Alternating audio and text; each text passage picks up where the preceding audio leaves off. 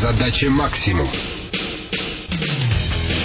Моя задача максимум во всем и всегда, наверное, быть профессионалом. Это касается не только бизнеса, касается всего, всей моей жизни. Игорь Гусев, один из учредителей компании «Наноэкопром». Окончил политех, считает, что имеет лучшее образование – КВН, физмата политеха. После окончания занимался рекламным бизнесом, имел и опыт работы с госструктурами в городском центре размещения рекламы. Как вы считаете, госслужащим не помешало бы бизнес-образование? С одной стороны, оно, наверное, было бы полезным. С другой, система госслужбы действительно огромная огромный механизм, сформировавшийся. Что-то туда принести чужое, новое, достаточно тяжело. Любая система противится любым внешним изменениям. Конечно, многие из государственных служащих либо раньше имели, либо в настоящее время имеют какое-то отношение к бизнесу. И это для них не чуждо. То есть я бы не хотел ставить вот такую четкую границу. Вот эта система живет по законам бизнеса, а это по каким-то своим общим законам. Жестких систем сейчас становится все меньше и меньше. Они все имеют зону перекрытия. И границы между ними размыты. Мы часто говорим о внешних вызовах, с которыми сталкивается бизнес. А существуют ли, по вашим наблюдениям, вызовы внутренние, общие для многих компаний? Явления, которые связаны с э, проявлением корпоративной культуры. Дело в том, что большинство компаний, которые сейчас прочно стоят на ногах, сформировались достаточно давно, в тот период, когда кто-то говорит, что все разрушилось, я говорю, что все поменялось. Корпоративная культура, которая была сформирована в то время, несколько необычная. Она просто была построена в свое время в условиях вот постоянно меняющегося окружения. Президенты менялись, там страны, названия, кризисы сваливались. И, соответственно, это такая достаточно уникальная смесь получилась, такой некий джин, который, он может быть добрым, может быть злым. Я знаю компании, которым повезло, у них вот эта корпоративная культура, эти изменения образовала благодарную почву, которая позволяет компании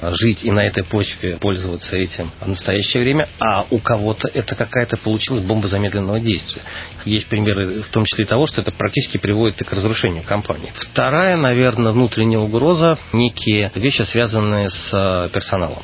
Одна из основных проблем, к которой мы пришли, фраза «кадры решают все». Дошло до какого-то парадокса. Куча обучающих программ. Учись не хочу. И люди приходят, приносят какие-то документы об образовании, а по факту получается, что человек работать не умеет. Либо не хочет.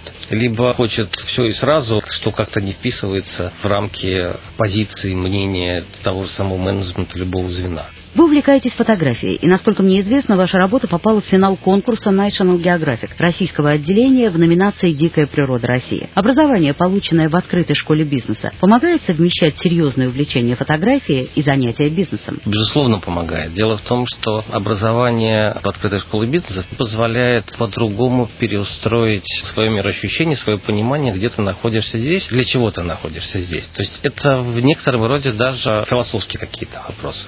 Закон законы практически одинаково, и с той или иной степенью адаптации их можно применять, не знаю, и в бизнесе, и дома, и хобби. Пусть даже кажется, что они изначально там одно с другим не связываются вообще. Игорь Гусев, выпускник открытой школы бизнеса. Информацию об обучении в которой можно получить по телефону 325 9401 и на сайте obs.ru.